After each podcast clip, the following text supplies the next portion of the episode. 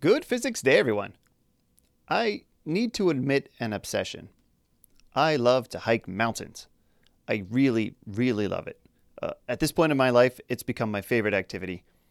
I grew up about an hour away from an access point to the Appalachian Trail in southeast Pennsylvania. But you know what? I didn't go on my first hike until I was 26. There weren't any hikers in my family. So it wasn't until I arrived in grad school at the University of Connecticut that I was introduced to the joy and wonder of walking uphill through the woods and emerging at a stunning vista, looking down from the heights to the valleys below and the ridges and hills in the distance. My first hike was a modest one, Double Top Mountain in the White Mountains of New Hampshire, but it absolutely hooked me. The other day, I climbed a pair of medium mountains in the southern Adirondacks. A comfy 10 miles of hiking on the day. It was my 25th hike of the year. This after 22 last year and 27 back in 2017, yeah, I've got a spreadsheet with all of my hikes on it. Since 2006, I've gone on 182 hikes, where the criteria for it to count is an elevation gain of at least 1,000 feet. Actually, the criteria is 980 feet, since that's the elevation gain of Mount Willard in New Hampshire, where I happen to propose to my wife. I've maxed out at 21 miles and 5,400 feet of elevation gain in one day, and that was exhausting. I've been exploring everywhere in the Northeast the, the White Mountains of New Hampshire and the high peaks of Maine while I worked at the University of New England, and now the Adirondacks and Catskills of New York, and a few forays into the Green Mountains of Vermont while at Hamilton College. But along with the miles comes a little discomfort. As I started to pile more hikes into a year, all while piling a few more years onto my life, uh, my knees started to have something to say to me. Right around that time, my good friend Jake Barnett who joins me on some of my hikes and who now actually runs up and down mountains, the crazy man, uh, introduced me to trekking poles. I was a bit dismissive at first. I'm a fit, young ish man, I thought. I don't need poles. But he offered to let me use his for a little bit on a hike, so I tried. And I don't know, they didn't really jump out as anything special. I handed them back and was by no means immediately transformed. A few months later, he gave his old twist lock Lakey poles to me and Lena since he was upgrading. Slowly, I started to take them on my hikes, and I'd occasionally pull them out on a long downhill slog that was wearing me out. And then Lena bought me my own set of poles two years ago for Christmas. I started to use them more often for balance across muddy trails and stream crossings, to help out my knees on long descents. Now, as the Adirondacks demand more 15 plus mile hikes from me, the poles are a mainstay. They stay out for half of my hike, maybe more. And now, the last few hikes I've done, I'm beginning to explore having the poles in hand for almost the entire hike. Sometimes, actually quite a bit, as I'm using the poles, I think about the physics, how the material bends, how they provide balance and redistribute the force, how pushing my hand into the pole drives my foot into the ground, increasing the ground reaction force, aka the normal force, and thereby increasing my friction force on a slippery surface. And I thought, this would make a great episode of Physics Alive. Not an episode about teaching methods, but an episode that could be used by teachers in the classroom. An episode that students could listen to, or a teacher could reference while teaching mechanics. An interesting application that goes beyond the usual scenarios in a textbook, bringing practical physics to life. Physics that students might actually use in their life if they are into hiking. It reminded me of one of the reasons I originally started the podcast to bring physics alive in the classroom, making it relevant and exciting for students. So, let's talk about the physics of trekking poles.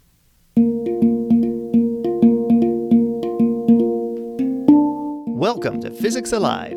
I'm Brad Moser, and I want to help fellow educators spark new life into the physics classroom. Each episode, I'll draw inspiration from teachers, researchers, and science communicators. I hope you enjoy.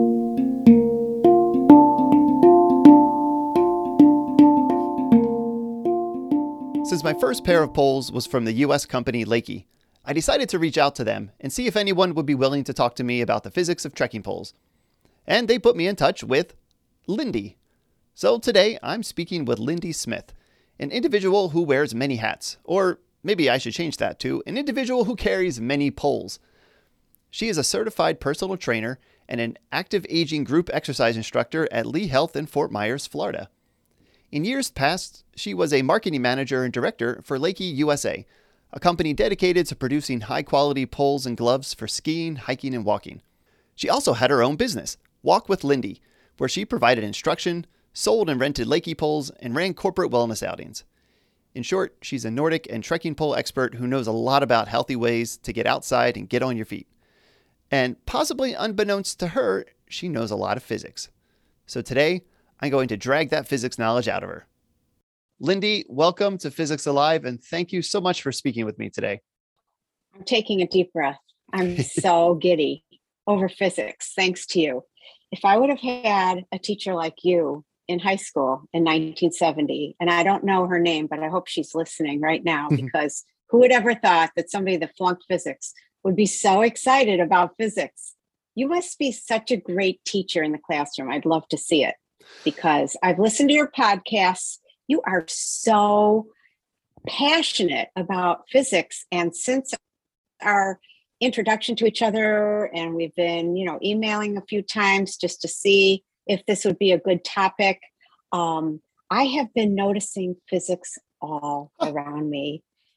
It really is physics alive. It really is. That's awesome. No, I, I, always so I always say to my my students, if I can just make it so that like that you think of physics when you normally wouldn't have thought of physics and you question the world and ponder about it a little bit more, that you know, a lot of my job has been done and I feel pretty good about that.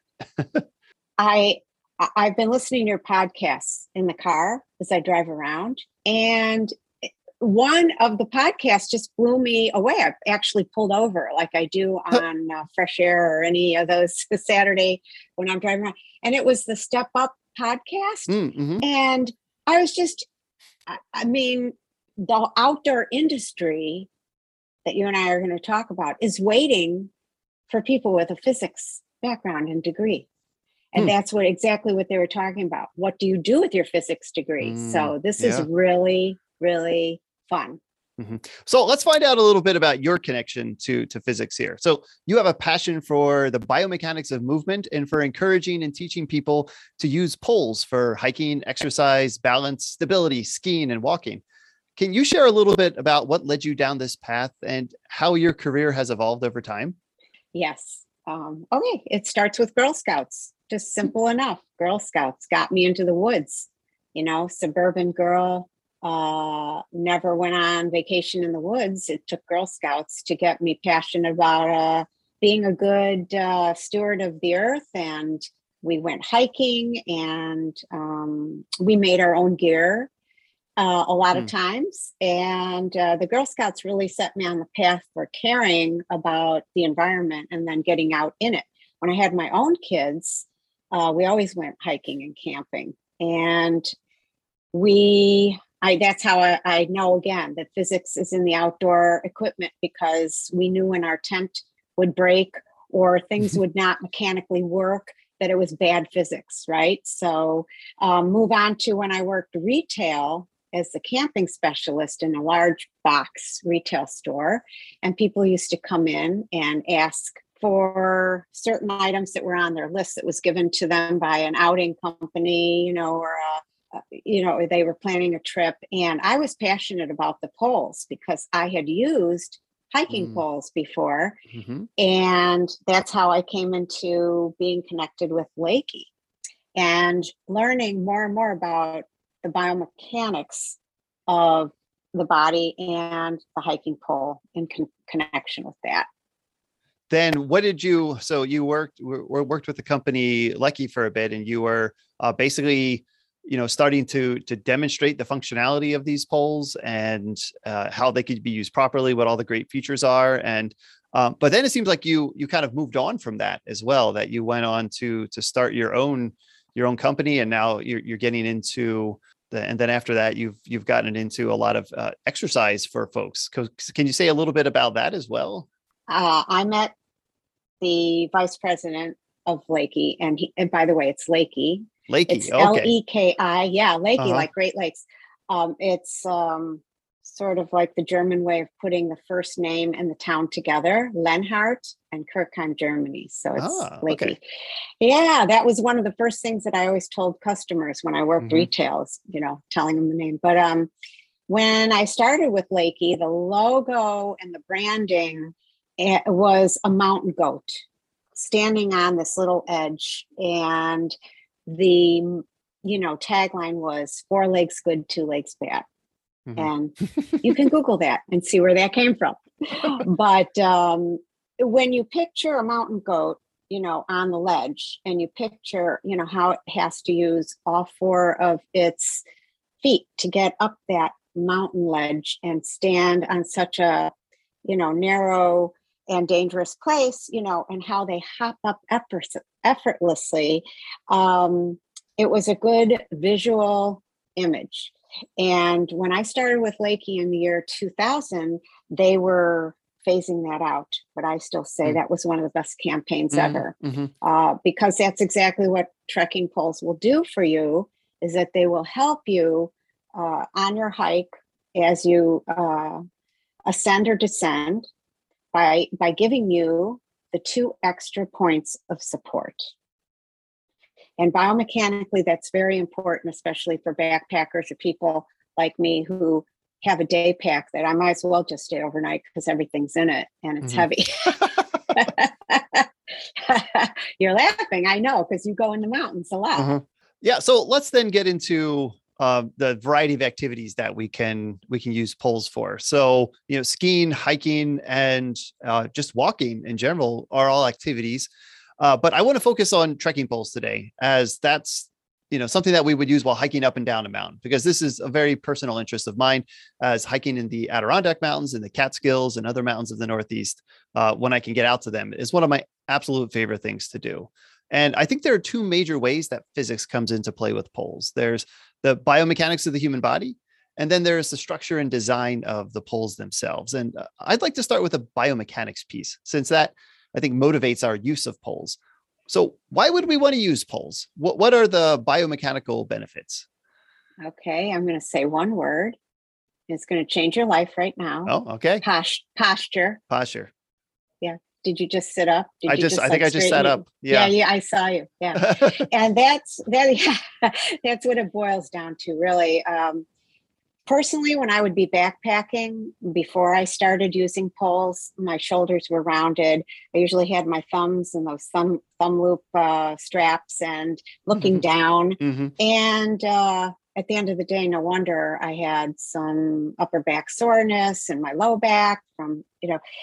And my knees were bothering me. And then when I started using poles personally, I realized that every time I put that pole down in front of me in oppositional way, you know, a bilateral oppositional way, I, I had two points of contact on the ground as my other foot was coming up and around, step down, I was always ambulating forward with an upright posture after that. Mm. And I was able to and this is very important as a personal trainer. I can tell you the visual input is very important to our proprioception, where we are in space.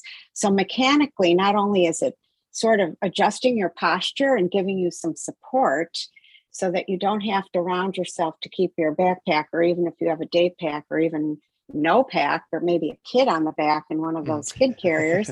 Um, that's the best.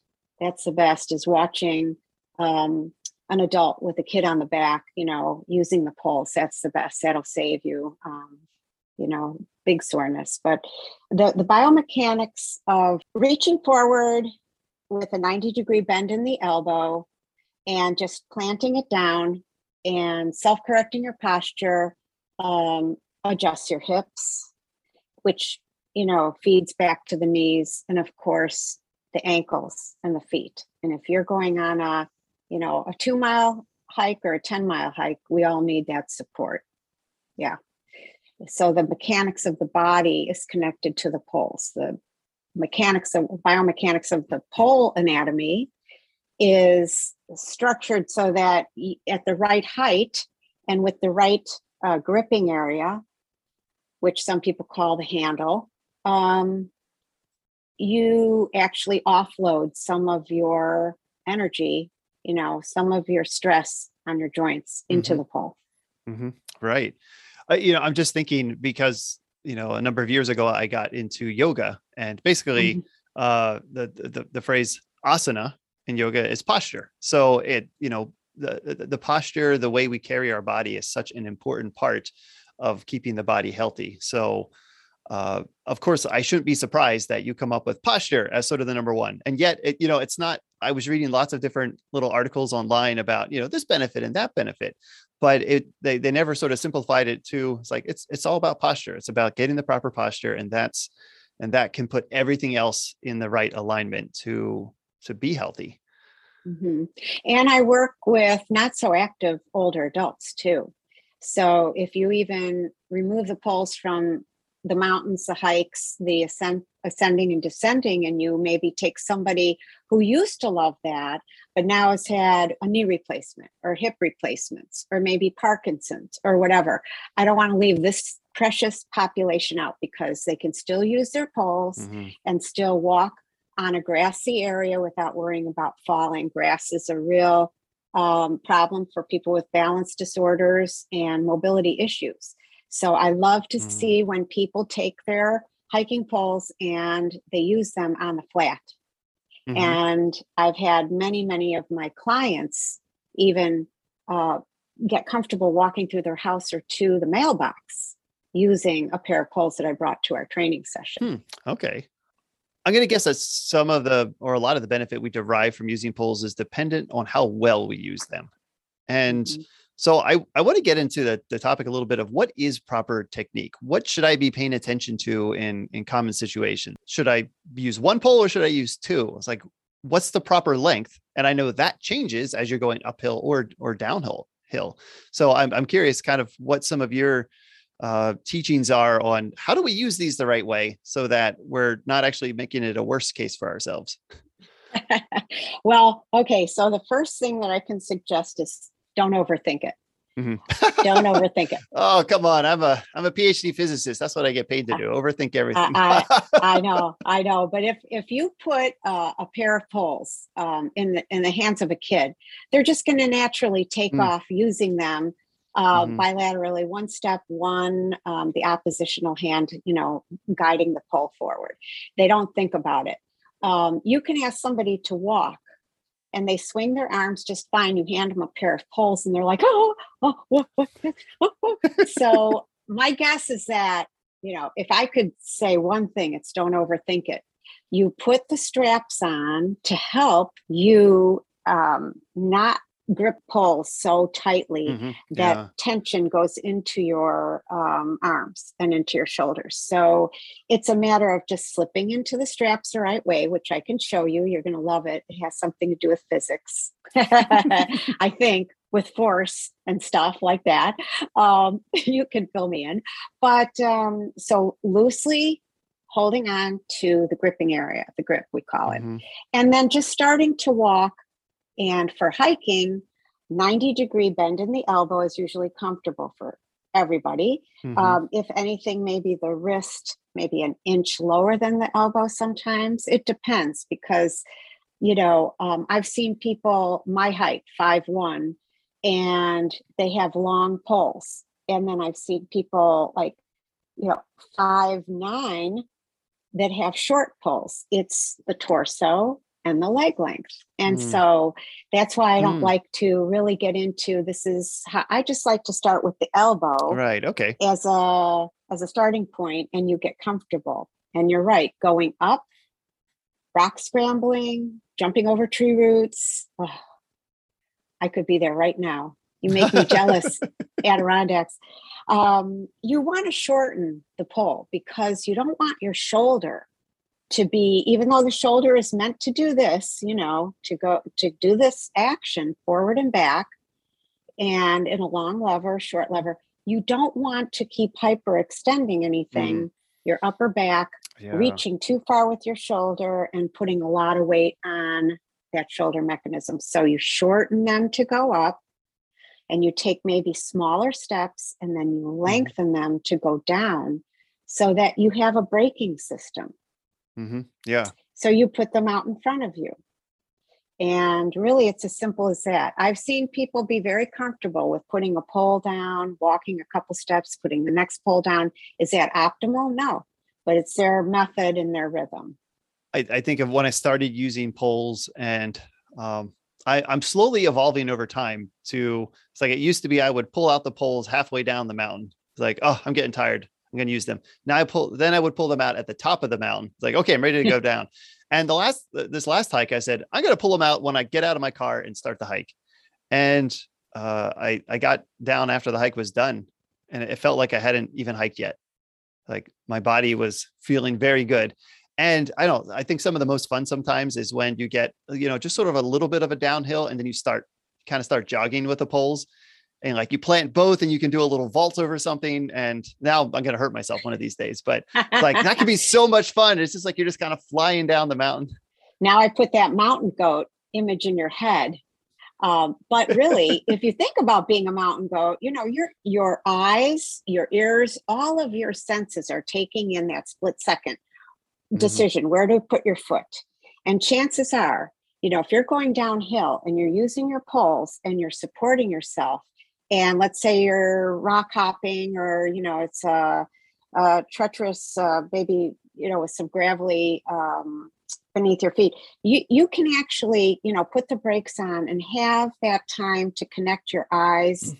and and your senses together like how do i get down safely and it becomes so natural after a while like you watch a spider you know and it just knows where its next little leg is going to go yeah mm. and as far as wait i'm going to just go back to one pole mm-hmm, or 2 mm-hmm. with one pole most often what i see with one pole or a hiking stick you know that people are drawn to wooden sticks that they get in a souvenir shop or mm-hmm, they yeah. you know pick one up in the woods but think about this you know like riding a bike kayaking canoeing these are things that are done on both sides to keep you even right? You can't mm-hmm. you can pedal with one leg if you want to but i'm pretty sure you know there's a, a bike for that. But if you think about it that way i'm pretty sure you can bring some physics into this. It just makes more sense to be balanced and bilateral because again the shoulder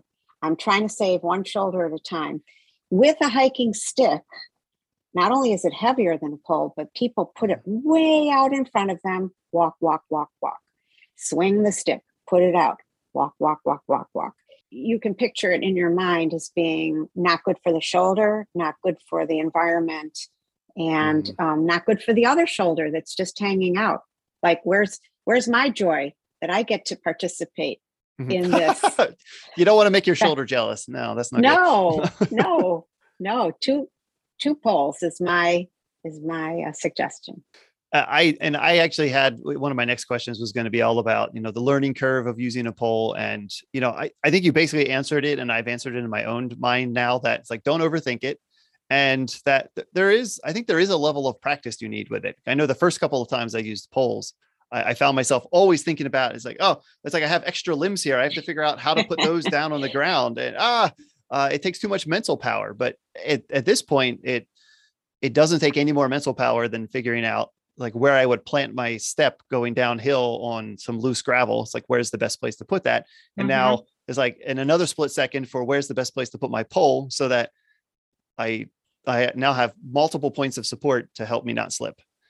But um, the more you use the poles, the more it becomes integrated into mm-hmm. your body system. It's good mm-hmm. feedback. As soon as you get used to that feedback, you yeah, know, through yeah. your hand, into your arm, into your structure, it, it really helps. But here's another hint. Um, I had a gentleman that was concerned like you, and this was at a demo. I was with Lakey, and he told me, you know, oh, I'm just too clumsy, or, you know, all that negative self talk, why mm-hmm. he's not using Pulse. And I said, let me ask you, were you in the service? And he said, uh, yes, I was. I said, okay, here are pair Pulse. Can you sing me one of your March songs? And it was like, da, da, da, da, da, da, da, da, da, you know, one of those, yeah. da, da, sound off. And he took off. He took uh-huh. off singing that march song, planting a pole, da da da da da da da. So I suggest to people that you either sing a song that has a good beat, like "hoo hoo hoo," staying alive, staying mm-hmm. alive. You know, anything with that kind of a, um, and uh, or count one, two, three, four, one, two, three, four. Or you could do math problems. You'd mm-hmm. probably love to do math problems, like you know, I tried to get a, sevens I'm trying to get away from that.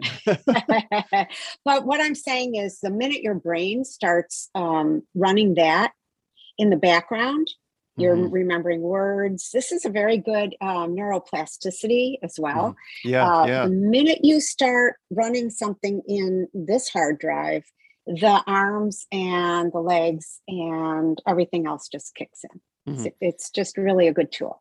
Right. Yeah. And then it becomes all about the, the muscle memory. You know, once Yes. right. You, you said once you get that, once the body gets that feedback and it, it, it all sort of comes together. Yeah.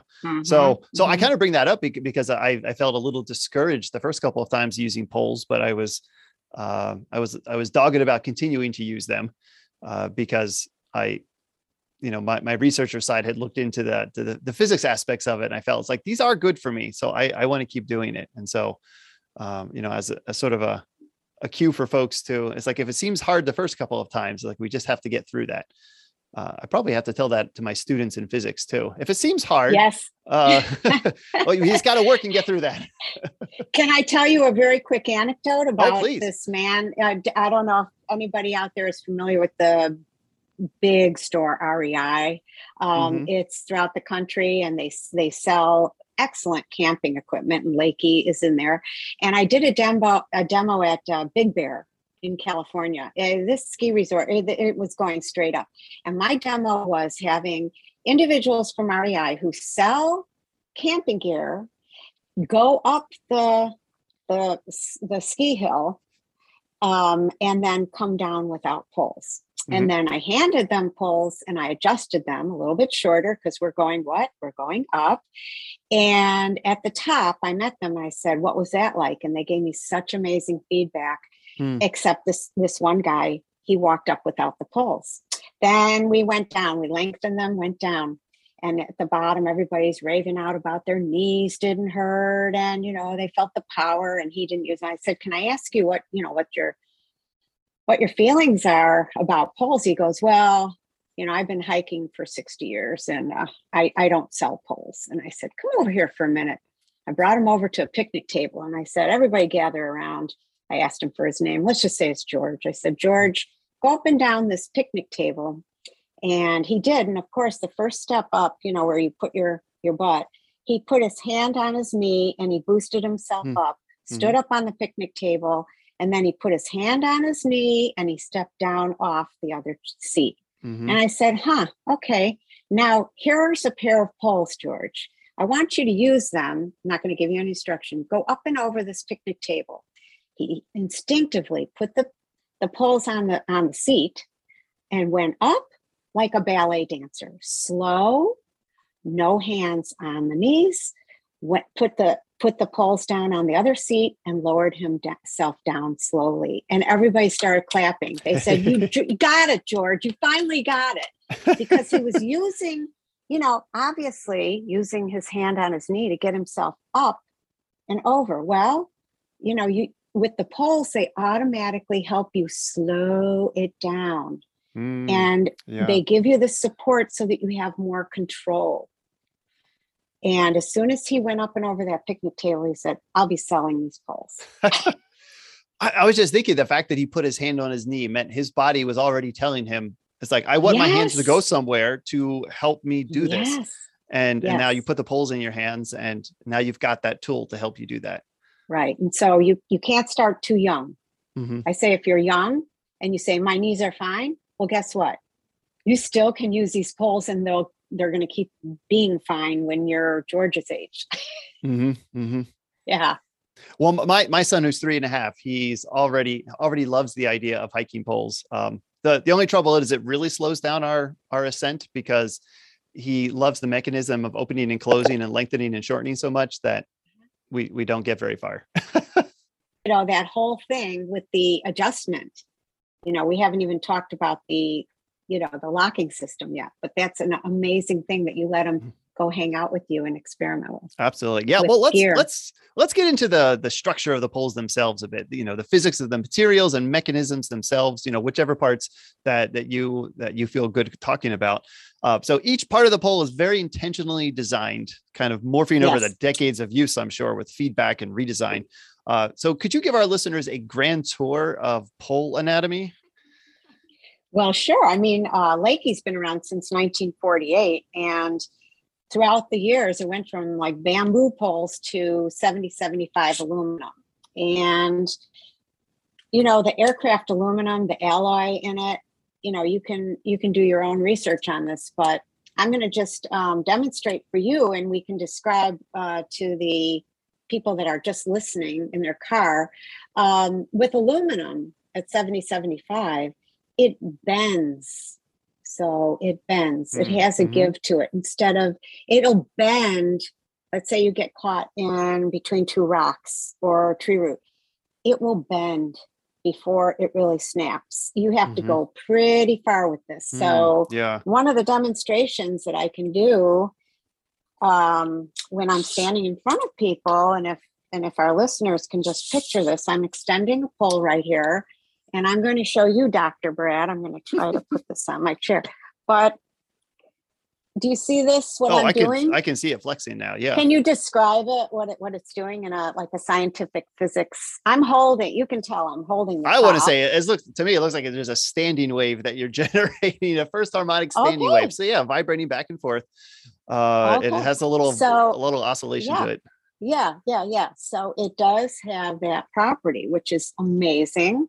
And of course, um, you want that in a pole because if you, Dr. Brad, are in the woods hiking your 10 miles and let's say you do fall or you accidentally run over your poles, like we used to have people call customer service and say, um, I ran over my pole and I snapped it in half, but, uh-huh. but it will bend before it snaps. And then you can just bend it back, is my Mm. point. You can bend Mhm. it back and continue on with your hike. Now, it might not close all the way because it will be bent, Mhm. but Yeah, yeah. customer service can fix that for you. So that's the first feature is the aluminum is whatever you said it was doing. Mhm.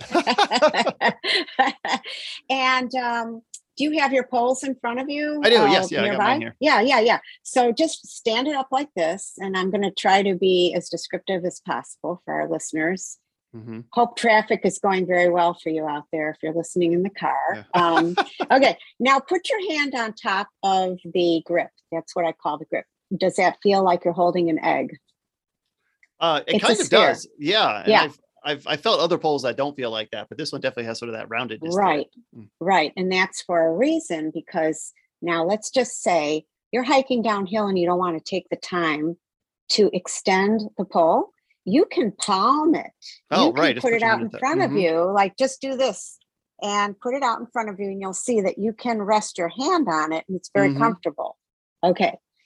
So now moving down to the strap, here's a real good um I've got a click for you. Okay. I just love noises and this this strap has a click. I, I don't know if yours does, but take the strap, the top of the it does. strap. There you go. Now pull up on it. Oh, look at that. Did it click? It I did. heard it. Yes. Now take your hand in the strap and you can adjust your strap by pulling on it.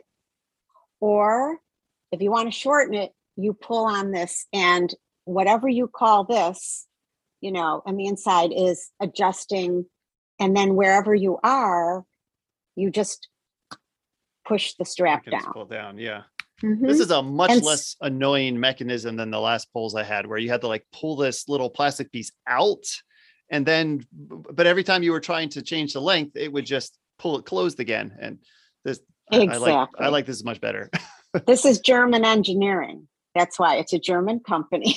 yep. so if you think you overthink uh, physics and math, they they just really over overthink design. think of their cars. So now, um, now that you have the length that you want, now I'm going to ask you to look for this teardrop in the Mhm. strap. And for our listeners, uh, you can look at the strap and you'll see that it makes a teardrop. Most people I see go in through the top, which Mm. doesn't help you. right. it doesn't right, help you hold on to the grip. So we're going to go in through the bottom Mhm. and then just shake Then hands. Now you'll see that this supports your hand. You can actually let go of the gripping area and open your Mhm. fingers. Right. Yeah. And it's still, and you still got it. And you can put a lot of, you can put a lot of weight on that. Right, exactly. So that again, body mechanics comes into play. You're not really just using your shoulder as a shock absorber. You know, you're just letting your body be fluid and help you hike. Now, the grip area, it doesn't go straight up and down, it's got a positive angle. And I'm going to show you why. I'm going to stand up Hmm. here. Uh, I'm going to try to describe this best I can. This is neutral wrist. Okay, it's almost Okay. as if you put a, a um, your your fist, pinky down, on a tabletop. That's what it Yep. looks like. Some hiking poles, you know, you have to. You're, you'd get a wrinkle in your wrist here because Ah, uh-huh. it does not keep it neutral. With a positive angle, look at that. See, my wrist is neutral. Oh, interesting. Okay. So when you have it, Yeah. So Hmm. you want a nice neutral wrist, and what that positive angle does is help promote that. So good body mechanics there. Um, you've got your three sections with the locking mechanism. Now, a lot of poles twist. You know, mm-hmm. I know about torque. I know about torque, but these poles, I don't think yours does have a locking mechanism that you turn the. You have the Yeah, this this this has that has a clip. Yeah. I my my Okay. old Leki poles are, but they were like 15 years old. I think they have the twist mechanism, which right. I am not as much of a fan of as these locking mechanisms. For sure. Okay, so if you notice this, there's two different places to secure that lock. And Leki did this for a reason. There's this lock that you just click close like this. Now, why would they have a little finger screw here? Did you play with the finger screw? I I haven't. It's actually really really easy to make sure that. I mean, I know you can make it so tight that you can't even close it anymore, but If it's too tight, if you over crank it, then you won't be able to make this lever now does the pole So- change? Does the pole change in different environments, like colder, hotter weather? Like it expands, and that's why you would need. Oh, I never even thought about. Oh, you are needed to be so variable. good at this. It's Oh, like That's a very good point. Now open up and I want you to take the section apart. Oh, I'm gonna break Ooh, I it. give you permission. Okay. okay. Now you see that? That's that's the expander or the oh yeah. inside uh-huh, that locks against that. So put Oh, it back in carefully. And you can see that you can actually take the poles apart and get in there with a brush, never detergent. Ne- I mean, never like any kind of lubricant or anything. mhm, And Yeah. that's the locking mechanism. It's very clever, mhm. very clever. So now we're going to just continue down to you probably got your poles delivered with this. Uh, I I- did. I yeah, ha- it's in my trunk yeah. yet. The little covering or that These are just little tip. protectors, but I Mhm. had this one guy call me and he got so frustrated. He was yelling at customer service. I was the marketing manager at the time and they put him on the phone with me and he was screaming that he couldn't get a new pair of baskets, which is this, which keeps Mhm. it from sinking into snow, sand, gravel. He Mhm. couldn't get the new basket that he bought, a snowflake basket, over the clear tip protectors. And I was laughing. I was like, oh, no wonder. So I'm going to ask you to do another fun sound here. Okay. Um, put put your hand like this above the basket. This is what we call the basket, and unscrew it. Okay. Oh, we can unscrew it. Uh-huh. Because you can change out the baskets for Oh, snow. look at that. Mhm. So there's a little thread here at the bottom of the carbide flex tip. And you always want to hike with the baskets because it does okay. keep you, yeah. Yeah, my like last poles that? didn't have it. Uh, I definitely like having having this now because it doesn't sink into soft moss so far. yes. It's just another. Okay, you get ready Nope, for I just got my noise. desk covered in dirt doing that. Oh well. it's authentic. it's authentic dirt uh, from the White Mountains or Adirondacks, wherever Adirondacks good. and Catskills, a little bit of both. yeah, yeah, yeah. So you're going to put this basket on like this, and then you're going to just push down on it. Do you hear the clicking? So Mm. you don't have to screw it back on. Oh, Let's I did. Oh, I already I already screwed it back on, but you don't have to do that. Oh, Oh. okay. No, you want the click. I Always jumped go for the click. I jumped ahead of the game. Oh man. Yeah. But I just wanted to show you how easy it is to, you know, click them back on. Okay. We're on. So now go to the very, very tip. hmm Is it concave or convex? Oh, it looks like it's concave. Okay. Here's another uh, geeky thing. Mhm. So the reason why it's concave is that no matter where you put your pole, let's say on the rock or you know wherever, it's going to have a gripping surface. It's always going to grip. If it came to a point and you put it down in front of you or you put it in bed, it might slip. It might slide. Yeah. Yeah, yeah. So go ahead and feel that. That's carbide. And this Uh-huh. is called a flex tip. And this also, I can't do Oh. it because I'm not strong enough to do it, but this also flexes. It's That made would- out that- of a material that would flex before Oh, okay. This is fantastic. Well, I, I have to tell you that some of the best uh, names in mountaineering, the alpinists, uh, would call and ask me and uh, the other people that work at Leki to get poles together for them. Did you ever hear of uh, Erik Weihenmayer? Weihenmayer? He's a very, very tall guy. And I used to say, um, I'd introduce him and I'd say, Erik Weihenmayer, the um, climber who happens to be blind. And he'd say, Lindy, just introduce me as the blind climber. Everybody knows me. I've climbed Everest and I'm blind. But he's so tall, and we had to like Frankenstein poles together for him. Huh. And that was the thrill of my life. Uh, we had the poles that he used to go up Everest blind. He Uh-huh. climbed Everest Wow. That's um, amazing. with his guide, a different Eric, and we had them on display in the office. And Ed Viesturs, he he climbs all like seven summits and all the high peaks without oxygen. Women adventure racers like Terri Schneider. Um, yeah. So if mountaineers and alpinists and adventure racers use poles, um, they must know that it's it's a secret sauce. Muscles that do not move become muscles that cannot move. Mm. So the Mhm. poles help with that. So you've talked about the the idea of the the click lock poles, but there's also uh, a twist lock type of pole, and I, I'm curious if there are just as many of those poles out there still for sale, or you know if somebody has a, a, you know an older model, you know what to expect from that. Right, right. Well, they might be for sale if you um, shop. You know, Play It Again Sports, or you you know you hmm. go into a, gar- a garage sale and there's a pair of vintage poles. Most likely, they are the twist lock poles, and I don't want people to think that they should just be looking for that you know lock that clicks over like Oh, that true, yeah. because there is the now you can go into the physics. I'm going to tell you what it does, and you can physicize this. Okay, is that a word? I don't know. It's I would I would use that word, Okay, whether or not it's a real word. I would use it. let's just say this three section pole that I'm holding in front of you, you know, let's say you come across this or, you know, you, you have a pair of old Makalu, some Leki Makalu, and you wonder, you know, well, if it doesn't have something that locks it into place externally, how does it lock in the inside? So I'm going to unscrew this section and here's a very satisfying noise too. I know mm-hmm. you like noises as much as I do. Listen.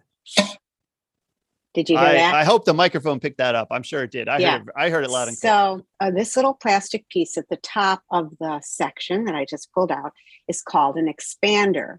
And it's called an expander because let you have a bird's eye view and try to Mhm. describe it for anybody that's listening.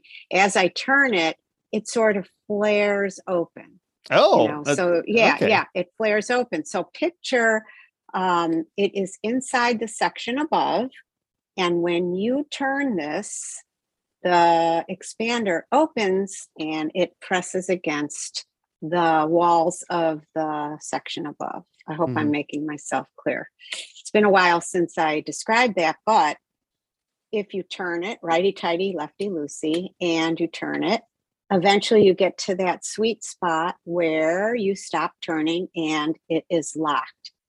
And it seems simple, but it just was engineered so beautifully to do that. And yet, you know, when we were talking before, you were you were mentioned, you know, um, weather conditions, which is very, very uh, interesting that you picked up on that because humidity and cold and heat. So with twist lock poles, eventually, you know, you, you get to the point where you left them in your car, let's say, during a winter Mm. snowshoe. Okay. And then you fold them up and you bring them in the house. They're going to be acting differently.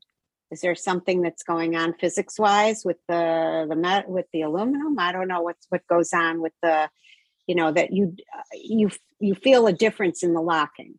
Mhm. Oh yeah, as the temperature changes, your material is Yeah. going to expand or contract. And I would imagine aluminum would be, yeah, would expand pretty easily. There's an Mhm. equation for that mhm. if we want it, but let's not go there. I'm so into physics now. I mean, you can you can do that. I'll just hang out while you figure that out. Um, Let me pull up my person, blackboard. yeah, you're the only person that's given me an equation for fun.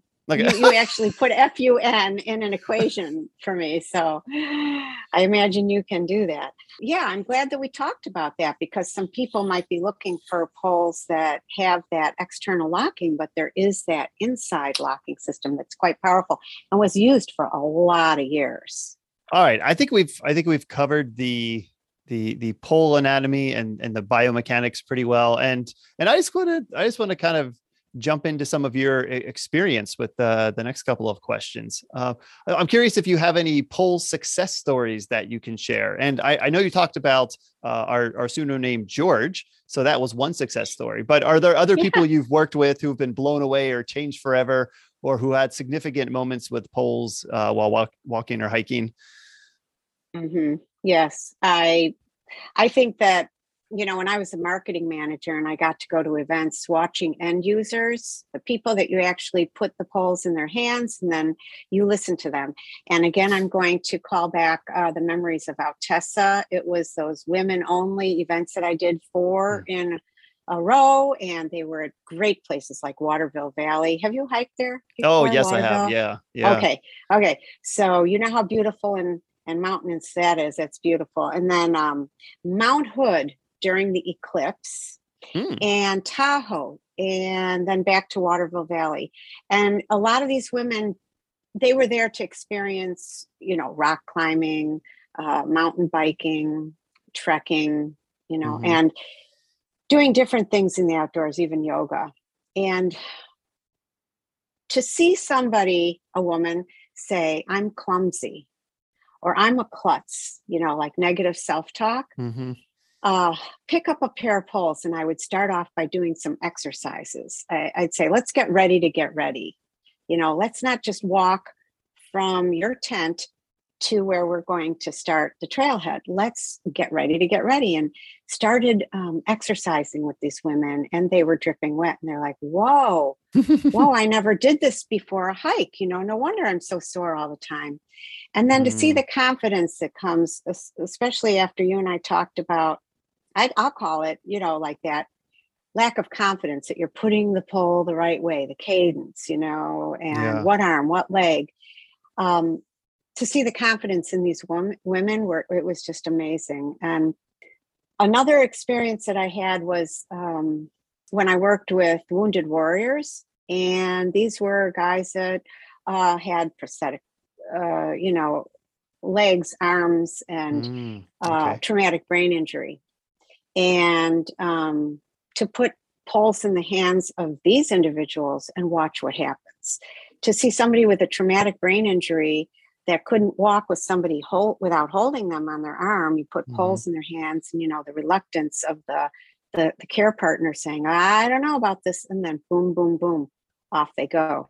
I, I saw that many times. Um, yeah, so I think that underserved populations, you know, that that don't have a chance to maybe um, have gear uh, for them mm-hmm. to test. I was in a lot of those situations, so I got to see firsthand what a newbie would do.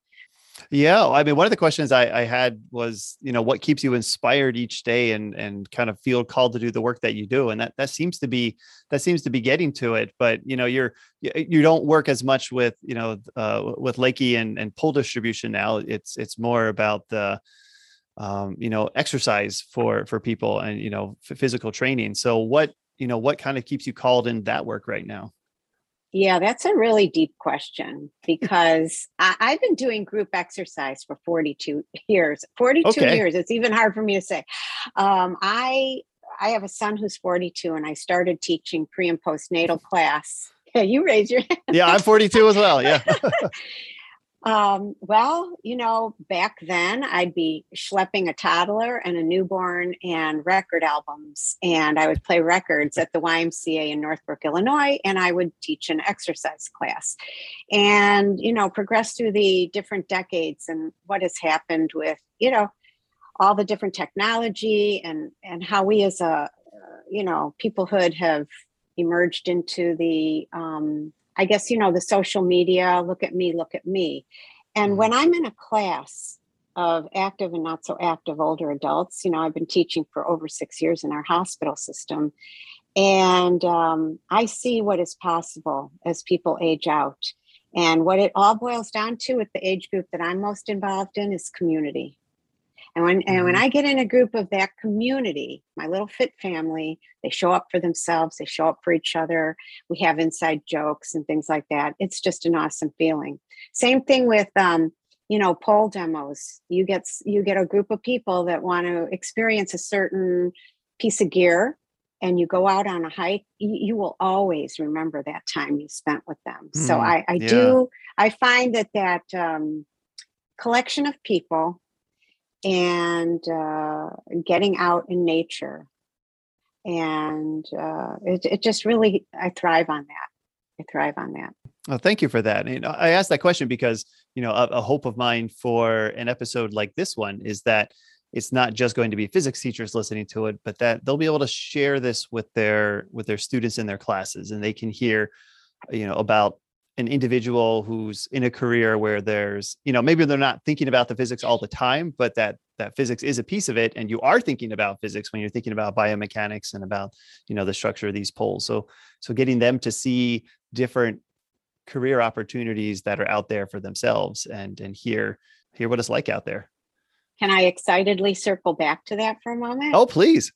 Okay i mentioned that i really really uh, love that episode with the um, physics uh, Uh, step up, right? I think you were talking about that. yeah they they're they're are they professors or I, I wasn't clear because they're part of your organization and you introduced them Mhm. but i Yeah, the, the the the whole program is about uh, actually about reaching high school students, but uh, certainly college faculty as well. But it's largely focused on on high school students.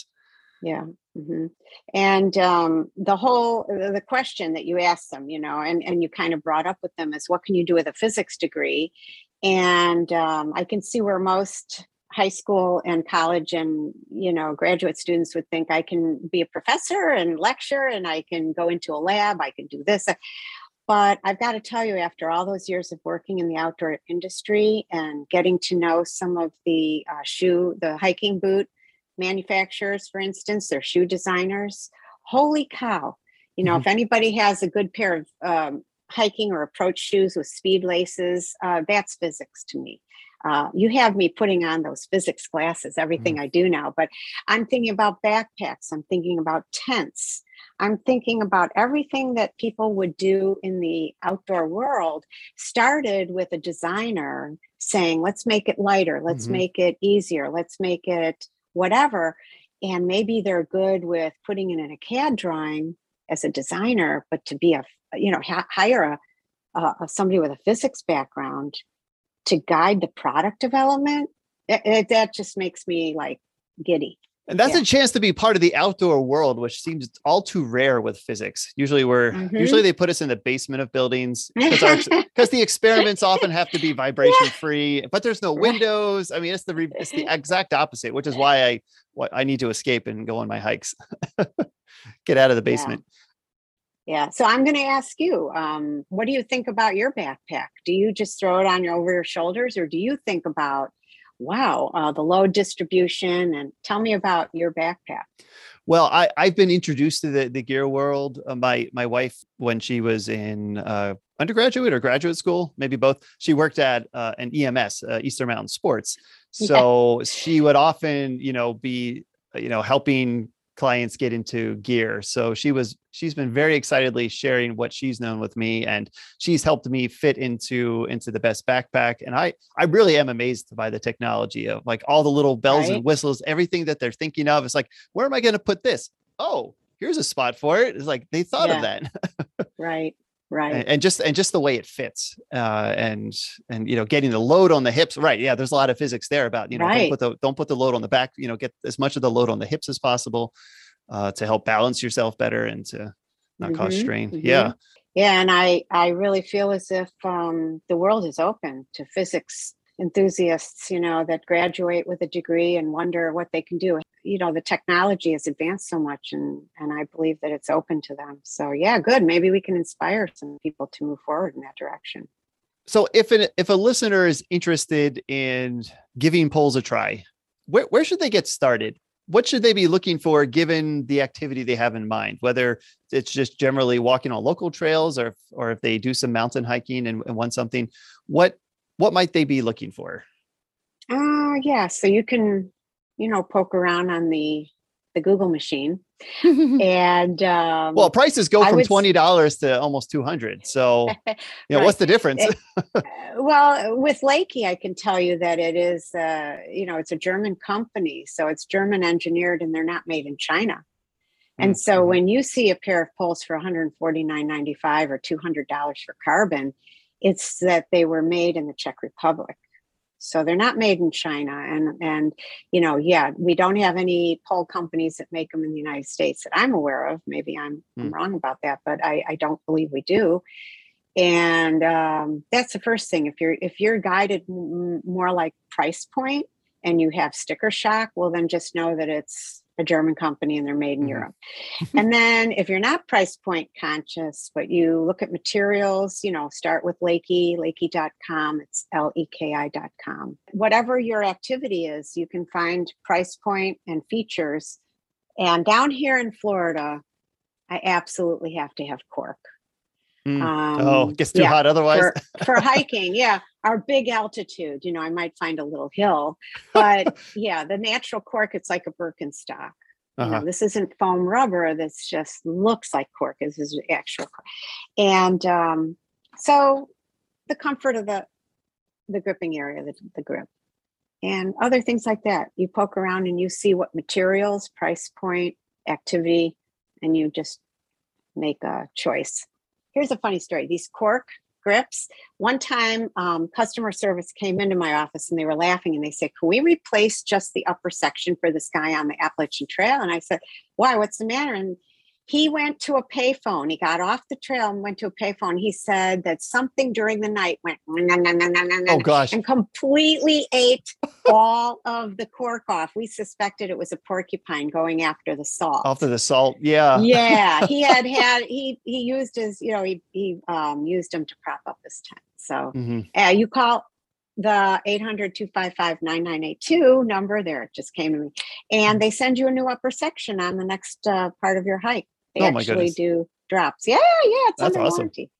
Love it. This has been such a fun conversation. I've learned I've learned so much myself. You know, I've I've kind of started geeking out about the gear a little bit like i said because my my wife um you know she shared what she's learned over time you know, i'm getting more interested as i've gotten more into hiking but i i still you know this was still a great conversation for me i learned so many little tidbits as well so hopefully everybody else will feel like giving their knees a little break and uh maybe trying something out Yeah, I hope so. And I really appreciate you taking the time to, you know, expand what you're doing here. You've got a, a great platform, and even your colleagues in that uh, one podcast you had, they were all over it. So you're, you're heading in the right direction. And um, I'm glad I wasn't a drag. Wait, here comes my physics joke. I'm glad I wasn't a drag. That would be low terminal velocity. Is that oh, right? Gosh. Yeah.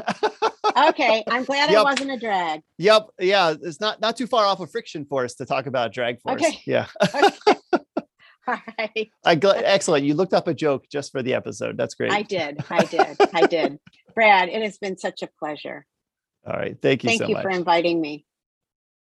Oh my goodness, Lindy, that was so much fun. Thank you for that amazing conversation. Uh, as much as I love speaking with educators, I have to say, it was refreshing to get to speak with somebody outside the educational world and have them look back in on what has been meaningful or not so meaningful in their life in education and the ways that they teach in in their life. I mean, Lindy is a teacher. She is absolutely a teacher in these fitness classes. She has been absolutely a teacher with these trekking poles, and I can see how she she she tells stories and how she engages people and how she can really bring home a point. Oh my goodness, she she's an amazing educator herself, and I just really love this conversation. And I absolutely want to be able to do more episodes like this. That's something I look forward to doing. If you've got some ideas for a topic I might I might look into, uh, let me know and and I'll I'll check it out and maybe I can get an episode together. So I've included links to the company Leki and the poles that they gave me to try out in the show notes. The poles they provided were the Makalu Light Cortec poles. And honestly, they are the best poles I've ever owned lightweight, flexible, easy to adjust, and that egg shape on top that Lindy was talking about.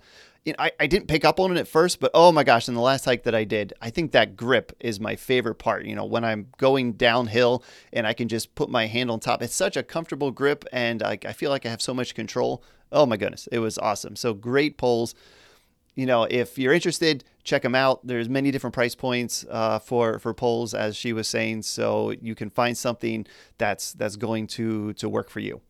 Before the episode, I also read some articles about trekking poles, so I've included those in the show notes as well. And although we didn't have a chance to discuss these findings in the episode, I found them really informative and interesting. So you might check them out if you are a student doing a project or a teacher looking for more for more info to share with the class. You can find the show notes on your podcast app or go to physicsalive.com slash poles. If you haven't already, please subscribe to the podcast so that you can stay up to date with each episode as it comes out. You can also find updates at Physics Alive on Twitter. That's a great place to comment on the episode and keep the conversation going. You can also reach me at brad at physicsalive.com. If you enjoy the show, leave a five star rating on your podcast app. This will ensure that Rudolph's nose will remain bright and shining for years to come or it will help more educators find the show. It's one of the two. Thanks again for listening in, and I hope you've been inspired to bring the topic of trekking poles into your class. Or maybe to even try out some poles for yourself. Your knees are going to thank you. Please join me again for the next episode of Physics Alive. Until then, may you ever find joy in a quiet woodland and be well.